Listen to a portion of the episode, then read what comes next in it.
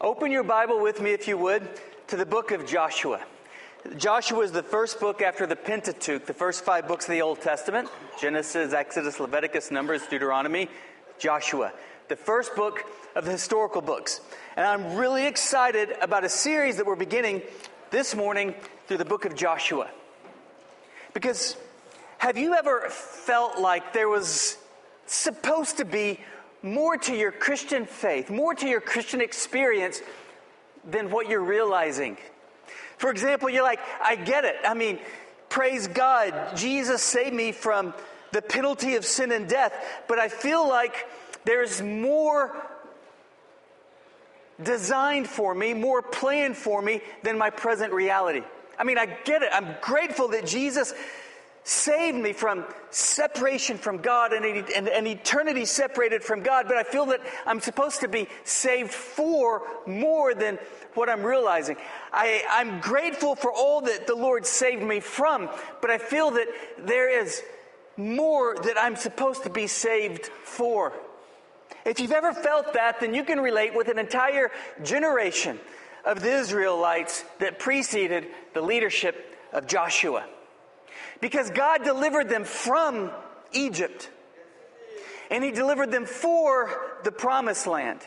But they never realized the blessing that they were delivered for. And so the book of Joshua is about an entire generation dying off so that Moses' Moses' successor, Joshua, can take the reins of leadership and lead this new generation into all that God blessed them for. You see, God never simply delivers us from something old, He always delivers us for something new. We're not just saved from something, we are saved for something. And I believe that you're going to be greatly encouraged to enter into all that God has delivered you, not only from, but delivered you for. To experience as a daily reality, not only all that you were saved from, but what you were saved for. So let's look at Joshua. This morning, uh, before the service, Cassidy and I were trying to connect uh, to have a little pre service meeting, and uh, she was looking for me, I was looking for her in a 55,000 square foot building with four different floors.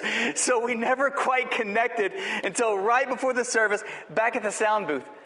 And in the same way, God's blessings are chasing you down. And you may be looking for God's blessings, but you haven't been able to connect with them yet. Well, my prayer is that this morning you will encounter God's blessings and begin realizing all that you are saved for. You see, the Christian life isn't simply about a list of things that we're not supposed to do anymore. It is a wealth of spiritual blessings and riches in the heavenly realms that is to be characteristic of our present reality all day, every day, the moment we wake up, throughout the day. It's not that you're just saved from something, you are saved for something. It's not that you're just not supposed to do a whole bunch of stuff, you are to experience a whole bunch of blessing. Amen, Crystal. Yeah, let's put our hands together and praise Jesus. the book of Joshua. So, first of all, let's look at the context, and we're going to have a little historical background. And then we're going to look at the covenant that God made. God is a promise maker, God is a promise keeper. We'll start out by looking at the context of Joshua, then we'll look at the, at the covenant that God made with his people. And even when God's people were faithless, God remained faithful.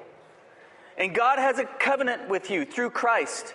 And in this covenant, there are more blessings than you could ever imagine. After we look at the context of Joshua and then we look at the covenant that God made with his people and kept with his people, even when they were faithless, let's look at the condition to enter into this covenant.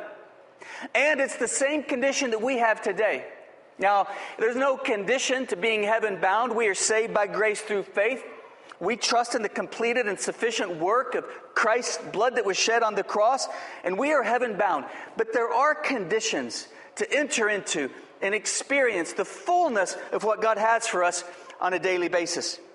So, after we look at the condition that Joshua and the Israelites had to meet in order to enter into the covenant that God made with his people, then we're going to look at the crossroad. They were at a point of decision. And it's the same crossroad that's before us today. And then what's really exciting is we're going to look at the New Testament counterpart to the book of Joshua. And the New Testament counterpart to the book of Joshua is the book of Ephesians. So, to really get the most out of our experience as we walk through the book of Ephesians, I want to encourage you to go to deeper. Uh, Luke, who stood up here earlier, teaches a midweek Bible study Wednesdays at 6. And right now, Deeper is going through the book of Ephesians. As the book of Joshua empowers and equips the Israelites through the book of Joshua, we see that they equip the Israelites to enter into the land that was promised to them. So it is in the book of Ephesians. God unpacks our promised land. God unpacks all the spiritual blessings that are to be ours on a daily basis. And in the book of Ephesians, we are equipped to enter into that by suiting up in spiritual warfare. The book of Joshua is a book of wars, it's a book of battles because they had to fight. God told Abraham, I'm going to give you this land. It was their land. And then he said, Now go fight for it. Is that a contradiction?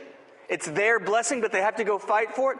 It's not a contradiction at all. They had to lay hold of it by faith. You see, they weren't fighting for victory, they were fighting from a position of victory. It was their land. They just had to have the courage to walk in and lay hold of the blessing that was theirs. So let's pick up with the context of Joshua, Joshua chapter 1, verse 1. After the death of Moses, the servant of the Lord, the Lord said to Joshua, son of Nun, Moses' assistant, you know, most commentaries believe that the very first word of Joshua chapter 1, verse 1 should not be after, it should be and. And after the death of Moses, because this is a direct continuation from Deuteronomy. So let's flip back one page, and you're in the last chapter of Deuteronomy. Deuteronomy chapter 34. Most believe that Moses wrote the Pentateuch, the first five books of the Old Testament, all the way up to his death Either Joshua completed the work of the writing of the Pentateuch, or prophetically, Moses wrote about his death and burial. And most commentaries believe that Joshua wrote the book of Joshua, but there's some debate about that. But let's look at the last chapter of the book of Deuteronomy, and let's pick up in verse 9. And Joshua, the son of Nun, was full of the spirit of wisdom for Moses had laid his hands on him. So the people obeyed him and did as the Lord had commanded. We are talking about two absolute giants in Israel's history, two giants of prophecy in Scripture, two leadership giants through the corridor of history Moses and Joshua. And I want you guys to understand something. When Moses, the greatest leader perhaps in the corridor of history, when Moses took up the mantle of leadership to go into Egypt and stand toe to toe with Pharaoh and say, Let my people go, he was 80 years old. So don't you think that God doesn't have plans for you. Don't you think that your best years are behind you or God can't use you anymore or you've made too many mistakes, you've fallen too many times, your heart has experienced too much disappointment or too much sorrow. Moses didn't begin being the instrument of God until he was 80 and he led for 40 years. That's right, until he was 120. So don't you tell me, oh, I'm just getting so old. My back hurts. I don't know that God can use me anymore. I have to wear glasses. I, or like me, I have to get bigger and bigger Bibles so I don't have to wear glasses. No, no. God's got a plan for you. God still has a plan for you. And Joshua, the son of Nun, was full of the spirit of wisdom. You want to know how old Joshua is right here when he begins leading the Israelites after Moses passes off the scene? Joshua is 80 years old. So again, don't you tell me that your best is behind you or God can't use you any longer. So after the death of Moses, the servant of the Lord, let's look at some context in relation to Joshua. First of all, Joshua was a slave in Egypt. At the time that Moses, in the book of Exodus, saw an Egyptian beating a Hebrew, and he killed the Egyptian, Moses was 40 years old. Joshua was about a baby right then. And so Joshua grew up in slavery.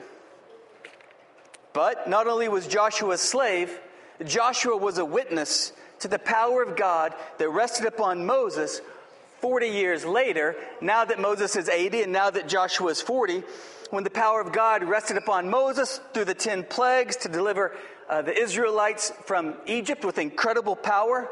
But you see, Joshua had a unique perspective. Joshua had a unique heart. And I pray that you share this perspective and heart. Joshua's perspective was that God did this, and I'm grateful for it. Joshua's entire generation took for granted God's blessings, but not Joshua. He was always grateful for it. Not only was Joshua grateful for God's blessings and delivering them, Joshua worshiped God for it. His entire generation, they grumbled and they wanted to go right back into the bondage they were delivered from, but Joshua was grateful and Joshua worshiped. Joshua was also unique because he didn't believe that God's power flowing through Moses to deliver them from Egypt was an isolated experience reserved for that moment and that time. Joshua understood the character of God, that God is immutable and unchangeable. And that was not an isolated incident that God did then. That was a living and breathing experience that God will do every day in his life if he simply walks in fellowship with his God of glory and power. So Joshua grew up a slave. Not only that, at about 40 years of age, Joshua was an eyewitness to the power of God. And then, as the Israelites were delivered from Egypt, we see the first signs of Moses's, I'm sorry, Joshua's leadership, and that's that he was a soldier. In Exodus chapter 17, there's a very well known battle when Moses is standing on the cliff and the Israelites are battling the Amalekites, and Aaron and Hur hold up Moses' arms as Moses intercedes, and as long as Moses is interceding with his arms outstretched, then the Israelites are winning, and so they held up his arms until the Israelites were victorious. The general on the battlefield that day was none other than Joshua. He was a skilled military man. He was a skilled general. And then as they continue to wander throughout the wilderness, we see that Joshua was also the servant of Moses. Joshua is referred to throughout the Pentateuch and the wandering years as the servant of Moses. And so, as Moses is communing with God on the mountain and fellowshipping with God as a friend talks with a friend face to face, there's Joshua, his right hand man, watching this. And we see also that Joshua was a worshiper. And this is the heart of Joshua's leadership. He was a worshiper. In Exodus chapter 33, we see that Moses would pitch a tent off into the horizon. The whole encampment of Israel could see Moses' tent. And the cloud that represented the presence of God would rest at the front of Moses' tent, and there Moses would worship God. And as that was happening, Joshua was basically Moses' right hand man at his tent, sort of being Moses' bodyguard and assistant. And when the presence of the Lord would depart, Moses would enter back into camp. But we see something really unique and Exodus chapter 33, verse 11, even when the Spirit of the Lord, the presence of the Lord departed, and Moses summed up his worship and he went back in to commune with the people, Joshua, we read, stayed at the tent. He had a heart for worship. And then we see Moses' I'm sorry, and then we see Joshua's leadership really surface in Numbers 13. You see, it should have been a matter of a handful of days when God delivered the Israelites from Egypt until they walked into their promised land. It should have been a journey that lasted a handful of days. I mean, we're talking, they were journeying from Fort Worth to, to Austin. It, it was not that long of a journey. It should have been a handful of days in terms of the proximity, but it took them 40 years and an entire generation had to die in the wilderness because of this event in Numbers 13. They were at the border of the land that God promised them. God said it's a fruitful land, it's a blessed land, it's a land flowing with milk and honey. And Moses sent 12 spies into the land. A leader from each of the 12 tribes of Israel. One of the leaders was Joshua. And they went in and they surveyed the land. And after 40 days, they returned and they gave a report. And they said, Yes, it's a good land. It's a spacious land. Yeah, there's all kinds of blessings, but there's giants in there fortifying the land, defending the land. Ten of the spies said, There is no way that we're going to be able to take the land. They're too well fortified. Their military is, is they're, they're, the technology is too high. They're too strong. They're too big. There's no way that we can take them. They're too well organized. Their walls are, are too fortified. We'll get slaughtered if we go in there. And they began cursing and grumbling at Moses. Why did you take us out of Egypt? It would have been better to die in Egypt than to be killed by a sword out here in the desert. Let us just go back to Egypt. But two spies, Caleb, a fiery old timer, and Joshua, they said, No, no, no, no. Yes, yes, it's, it's true that that it's well fortified and they have a state of the art military and the walls are strong and they're well organized. Just this, that's all true, but you're looking at the wrong thing. You're looking at the giants. We're looking at God. God promised the land. Remember what God did in Egypt. Remember, but remember his power. He did it then. He will do it now. Let's just focus on God. Yes, we may look like grasshoppers compared to those giants, but those giants look like grasshoppers compared to our God. Let's go take the land. But then the ten spies' voice, voices rose even louder, and the murmurings began to spread throughout the camp. And they decided, instead of fighting, that they would remain. And God said, as a result of this decision, right here at Kadesh Barnea, this entire generation, Moses, including you, are going to die in the wilderness, and you won't be able to enter in. And my servant Joshua, when the last person has died off from this generation, my servant Joshua will take up the reins of leadership and lead my people in to the promised land. And that's the context. So let's pick up again with Joshua chapter 1, verse 1. And after the death of Moses, the servant of the Lord, the Lord said to Joshua, the son of Nun, Moses' assistant. And now that we had the context, let's then look at the covenant that God initially made with Abraham and was bound and determined to keep because God will never break his word. He will never break his word. We can read in Genesis chapter 15, verse 18 through 21. 500 years earlier, God told Abraham, I'm going to give you a land. It's a spacious land, and the boundaries that are marked out for it are 330,000 square miles of land. It's a beautiful land. It's a land flowing with milk and honey. It's yours. Abraham had a son, Isaac. Isaac had a son, Jacob. Jacob had a son, the 12 tribes of Israel. They had children. That is the nation of Israel.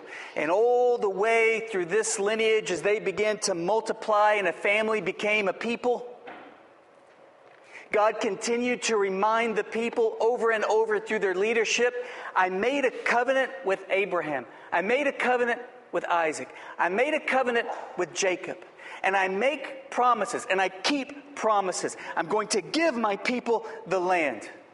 And now that that entire generation has died off, Joshua, you're my leader now, and you're going to lead my people into the promised land.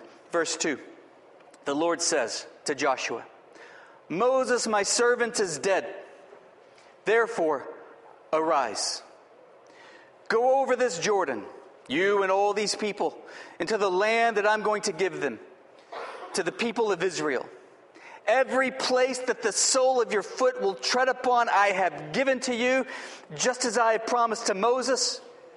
From the wilderness and this Lebanon, as far as the great river, the Euphrates, all the lands of the Hittites, to the great sea, toward the going down of the sun, it shall be your territory. No man shall be able to stand before you all the days of your life, just as I was, I was with Moses so I will be with you. I will not leave you nor forsake you. God is a covenant making God. God will never lie, He will never break a promise. Which is why when you pray the Word of God, you're praying the will of God. And when you pray the Word and the will of God, you know that what you're praying will become a reality. When you pray, you can actually cry out and your prayers can still crash. You can pray aimlessly. And that's when your prayers are devoid of focus. Focused prayers don't pray with faith. Focused prayers don't pray standing upon the promises of God, standing upon the Word of God. And you pray, hoping it might be, wishing it might be God's will, but you're not really sure. But when you pray the Word of God, you're praying the will of God, and God is not like man that He can lie or break His promise. He's a covenant making God, and He's a promise keeping God. Even when we're faithless, God is faithful. And when we pray, we can focus on His promises and cry out to Him, and we know that His Word will become a reality. His Word will become a reality. And this is the case.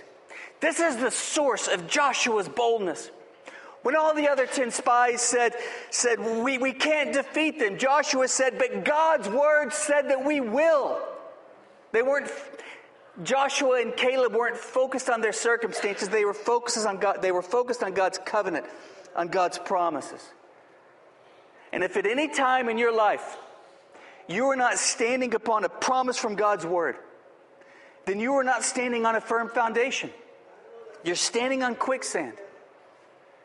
If at any time I say to you, what promise from God's word are you standing on at this juncture, at this season of your life, you better, better be able to, to tell it to me in a second because you've been crying out to God and praying that and believing that, writing it down, looking through the promise of God's word as your lenses rather than through the five senses of how your, your emotions relate to this world.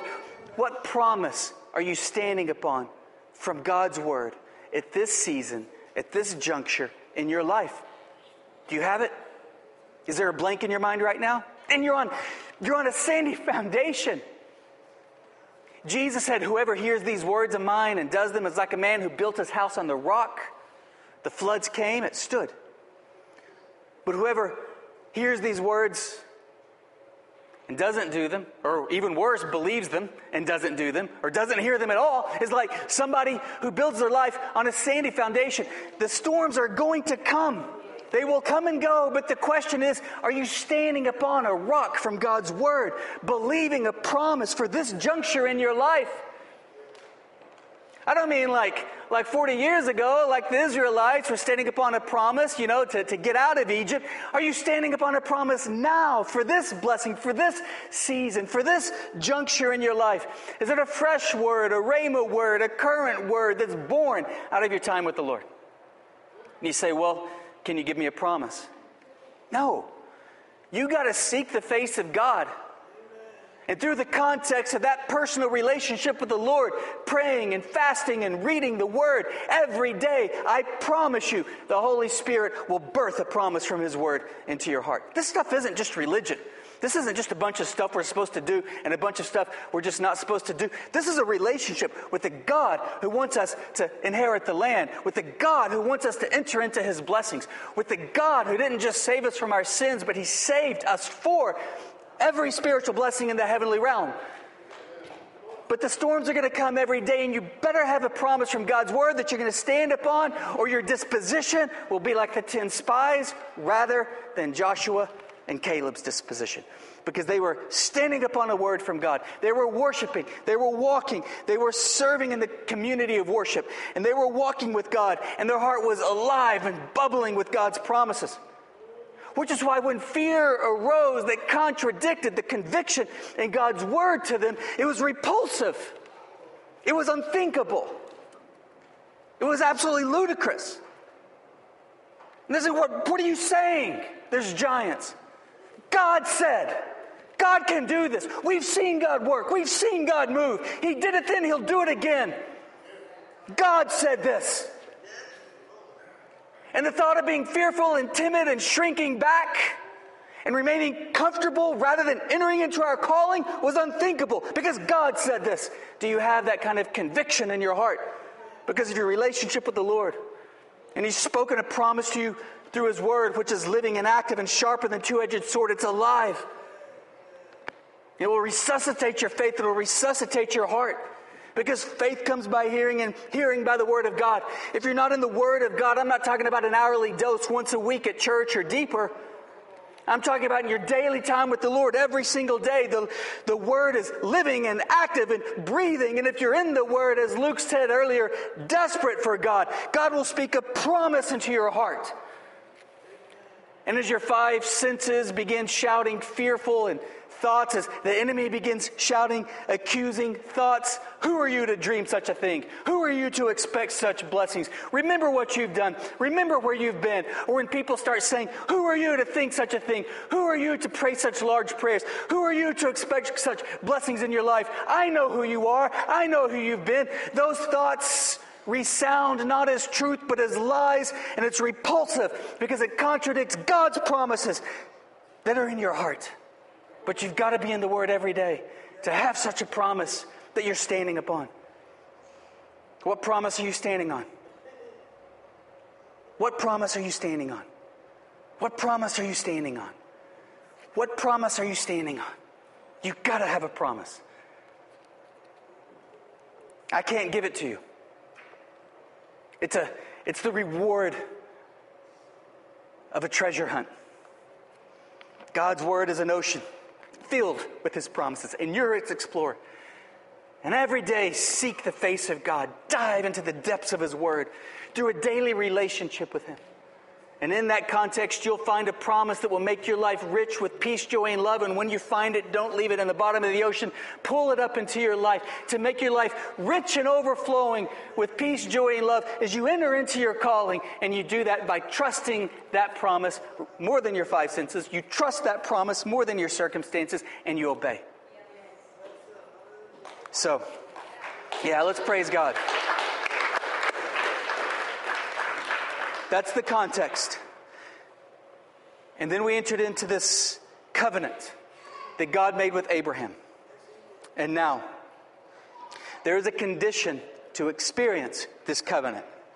And so, let's read about this condition in verse 6.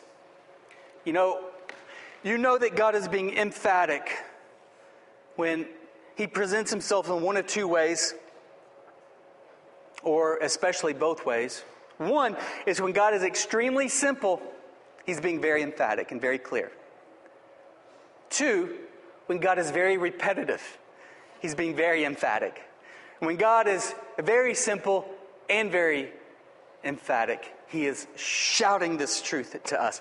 Such is the case with the condition to inherit the covenant. Verse 6 Be strong and courageous. This is what God is saying to Joshua. He's emphatic. Be strong and courageous, for you shall cause this people to inherit the land I swore to their fathers to give them. Verse 7. Only be strong and very courageous. Are you hearing a pattern? Being careful to do all that the law, that my, being careful to do according to all that Moses my servant commanded you. Do not turn from it to the right or to the left, that you may have good success wherever you go. This book of the law shall not depart from your mouth, but you shall meditate on it day and night, so that you may be careful to do according to all that is, that is written in it. For then you will make your way prosperous, and then you will have good success. Have I not commanded you? Guess what he says? Be strong and courageous. Three times in a short conversation, God says to Joshua, Be strong and courageous. Be strong and very courageous. Be strong and courageous. Do not be frightened and do not be dismayed, for the Lord your God is with you wherever you go. Be strong and courageous. Thus, the name of this series as we walk through Joshua Strong and Courageous. And why shouldn't we be strong and courageous? God is with us, and God is for us. We should be the most bold people in the world, but humble. We should be strong and courageous. This is the condition. But now that brings us to the crossroad. They're at the same border that the previous generation was when they decided that they didn't want to go in and fight. And we give them a hard time, but you know what? It's been hard to follow Moses' leadership. We read in the book of Genesis that Joseph had such favor in the sight of Pharaoh that when Joseph brought his family into Egypt to live because of the famine in the land, and they began multiplying, the Pharaoh gave Joseph and all of his family the very best of the land. And they began multiplying greatly, and it was only then that the Egyptians became intimidated by the Israelites and forced them into slavery. But they're used to living in the best of the land. It's green, it's plush. And they forgot that the slaves, that the Egyptians beat their back with whips. They forgot that the Egyptians killed their firstborn sons. They forgot about that oppression. They forgot how cruel the taskmasters were. They just remembered that they lived in plush land and they had it easy and they never had to wonder what they were going to have for a meal. And then they entered into wilderness and it was like walking on Mars, man. It was brutal. When they left Egypt, the best of the plush of the land in Egypt, and they entered into the wilderness, it was harsh. And I'm not exaggerating when I say it's like Mars. I've been there and I've walked through this wilderness. And I say, yeah, for the first time in my life, I get why they were grumbling. I don't condone it. I don't agree with it. They were faithless, but I get it. Man, this place is miserable. How are a million people going to eat out here? I mean, you might see an occasional snake. How are a million people going to eat? Thus, God had to provide for them supernaturally through the manna.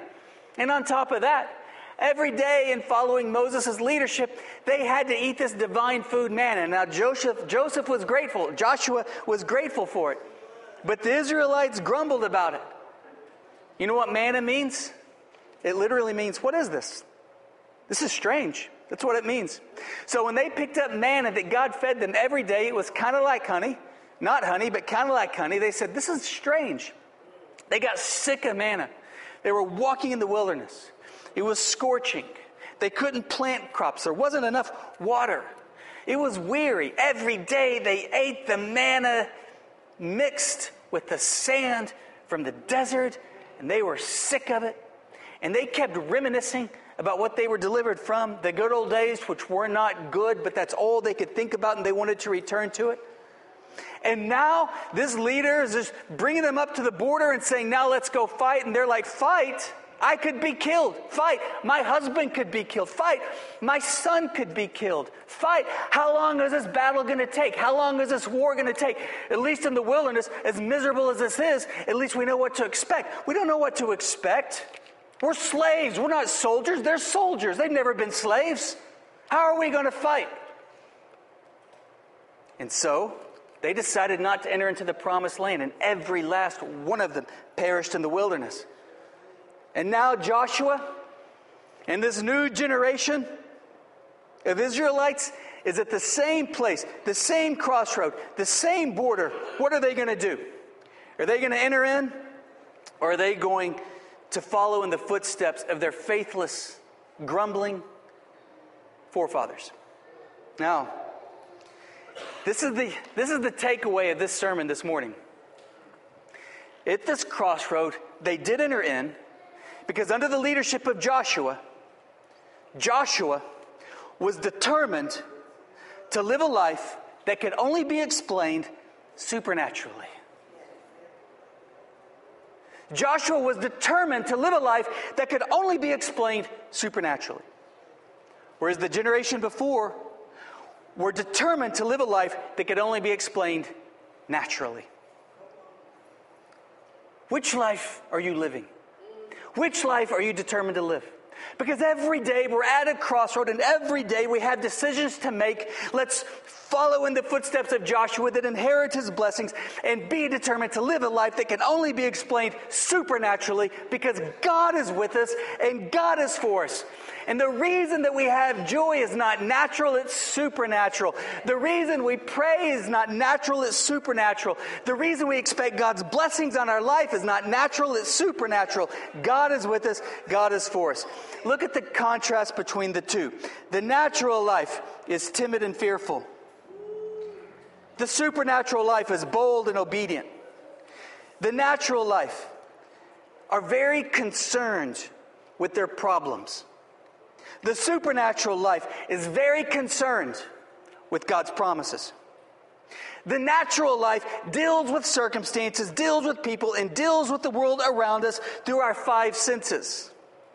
The supernatural life deals with circumstances and people and the world around us through faith. The natural life relies on our own ability, thus, the motto I can do it. And if I can't do it, then it can't be done. But the supernatural life relies on God's ability, thus, the motto I can do it because God can do it. I can do all things through Christ who gives me strength. The natural life focuses on the giants that oppose them. The supernatural life focuses, focuses on the strength of the God who calls us to fight. Thus, the natural life is overwhelmed with fear. The supernatural life overcomes through faith. The natural life focuses on what we have to lose.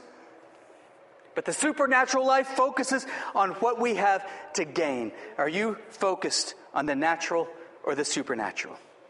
Here at the border to the promised land, they made a decision to, unlike their generation preceding them, to focus on what God can do.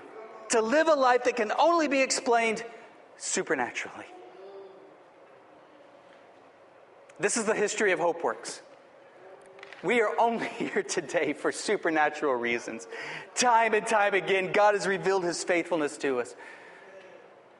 And I promise you, God is more real to me than this pulpit.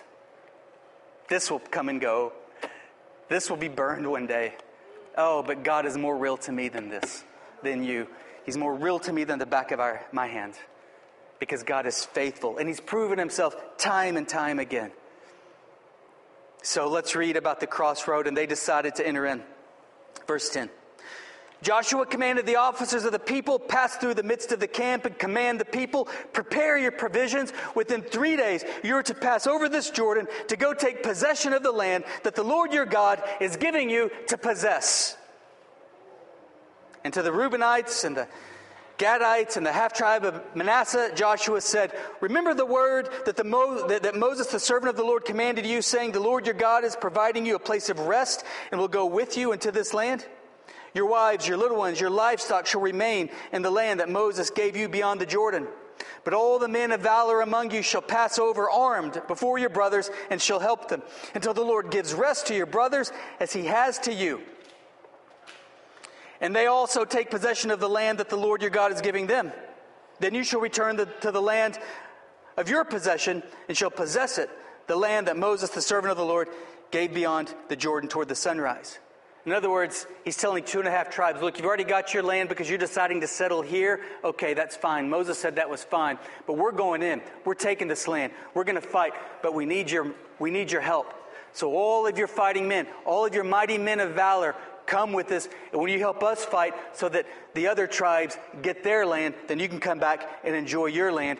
No grumbling, no complaining, but they repeated what God said. They said, Whatever you do, we'll do. As we followed Moses, we'll follow you. If anybody disrespects you, they'll be dead. And then they said, But this is the only thing we ask of you be strong and courageous. Be strong and courageous. So, we looked at the context, the covenant that this promise making God made. And then we looked at the condition to enter into this covenant, and that was that they are strong and courageous. And then we looked at the crossroad that they found themselves in, the same crossroad that we're faced with every day, where we make a decision are we going to live naturally or supernaturally? How will our life be defined? A natural life or a supernatural life? Will we walk by sight or will we walk by faith? And now, let's close out by going to the New Testament, the book of Joshua's New, Ta- New Testament counterpart, the book of Ephesians. Whereas the book of Joshua is about conquest, the book of Ephesians is about conquest. Whereas the book of Joshua is about going into battle, the book of Ephesians is about putting on the full armor of God, the spiritual armor, the shield of faith, the breastplate of righteousness, the sword of the Spirit, the, the helmet of salvation, the belt of truth, the shoes that are fitted for the readiness of the gospel of peace. And we suit up in the book of Ephesians every single day to go into battle, to take possession of the land that's ours.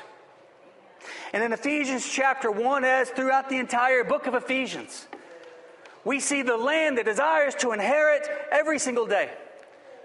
We see the land that's flowing with milk and honey, the good land, the spacious land, the broad land, the blessed land that we are to walk in every single day.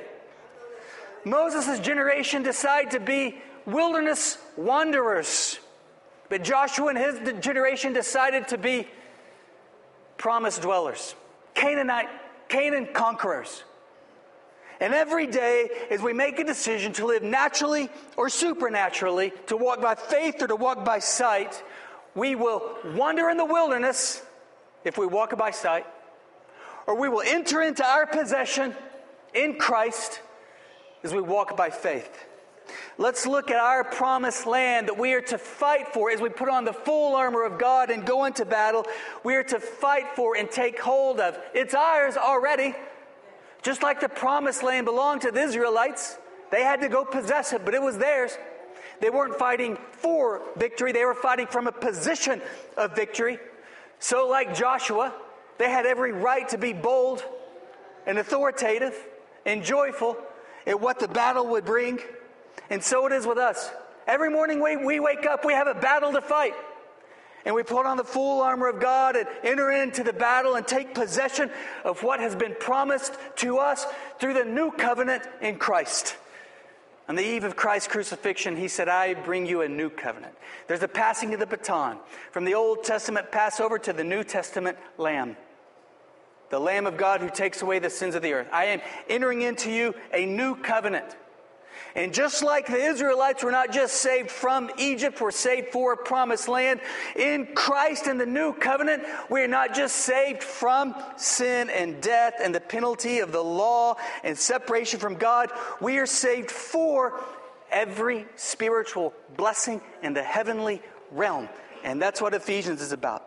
So, to get the most out of Joshua. I encourage you to go to deeper at 6 as they are walking through the New Testament counterpart of Joshua, Ephesians. But let's look at the spiritual blessings in Christ. Verse 3 Blessed be the God and Father of our Lord Jesus Christ, who has blessed us in Christ with every spiritual blessing in the heavenly realms. It's our land, it's our possession. But we've got to battle every day to walk into it and to enjoy it, even as He chose us. The first blessing that we're going to walk through in Ephesians right here is that He's chose us. He loves you. He chose you. God wants you. And every day you're going to have accusations that God doesn't love you. He didn't choose you, but He did choose you. Let's walk in that truth. He chose you to be holy and blameless. God doesn't look at you for where you've been. God doesn't look at you for how others see you or how you see yourself when you look in the mirror or what you've done even yesterday or this morning. He looks at you according to his righteousness that he's clothed you with. You are chosen. You are holy and blameless before him in love. God loves you. This has to be the core conviction of our life the lenses through which we interpret every event that touches our life. This is so much more than a concept in our mind. This is the core conviction upon our heart, fueling our faith, fueling our joy, fueling our boldness. You are loved by God. It's an eternal love. It's an infinite love. It's an unconditional love. It's a love that can never be exhausted. It's a love that will never give out. It will never walk away. You are loved by God and you're his son and daughter. We read in verse 5 He loves you. You are righteous. You are chosen. You are his son. You are his daughter. How did God treat you when you were dead in your sins? How did God treat you when you were eternally separated from him and living with enmity and hostility toward God? How did he treat you? Did he throw a lightning bolt at you? He went to the cross for you. He paid for your sins on the cross. He loved you with the highest price possible. Now that you're his son, now that you're his daughter, chosen and loved and accepted and blameless, how will, as the writer of Romans chapter 8 told us, now not give us freely everything? And he's given you his glorious grace, not just enough but all that you can handle, and then even more, it lavishes. It's grace upon grace upon grace, overflowing. He's given you redemption through his blood, the forgiveness of trespasses. He makes known to you the mystery of his will. Are you confused? You don't know which way to go? Do you need wisdom that's greater than your present experience? You have all of his will at your disposal. It's the promised land. Walk into it. Pray for wisdom. Expect God to give you that wisdom. You have an inheritance. You are heaven bound. You have the word of truth. You are sealed with the promised Holy Spirit. You have within you, for you, guiding you, leading you, comforting you, reminding you The Holy Spirit, the same power that created the universe, the same power that raised Christ up from the grave, and you were sealed by this Holy Spirit, and you've been given a guarantee in heaven. You are guaranteed heaven if you're a Christian. It's not like, gosh, you know, when I die, hope I'm there. If you're in Christ, you're there already. And you're just waiting to depart this body so you can be face to face with the one who loves you and gave himself up for you. You have glorious inheritance in the saints. You have anointing. You have authority. You have boldness. You have power. You have the answer to your prayers. You have an audience with the God who created all things, who loves you, who fills all things, who has all authority and power. You have power over oppression, power over addiction, power over demons. You have favor. This is your inheritance. And yet, so many Christians today live like the generation that perished in the wilderness wilderness wanderers, grumbling, complaining, reminiscing about the days, the good old days, thinking about times when God demonstrated his power in their life. Wished he would do it now. The promised land is yours. You can enter into it. Would you stand with me, please? Cassidy, come on up. I asked Cassidy to, Cassidy to, uh, to sing this song over you. You probably know it. Just worship, praise God. It's called Oceans. Because here's the thing to enter into the promised land, to enter into the promised land, you've got to walk by faith. God is calling you. Believe Him for the impossible, believe Him for the supernatural. Live a life that can only be explained supernaturally by believing the promises of God for your life. Let me pray for you. Father, in Jesus' name, I pray that not one wilderness wanderer would leave this place, but only Canaan conquerors, promised dwellers. So we walk by faith and not by sight.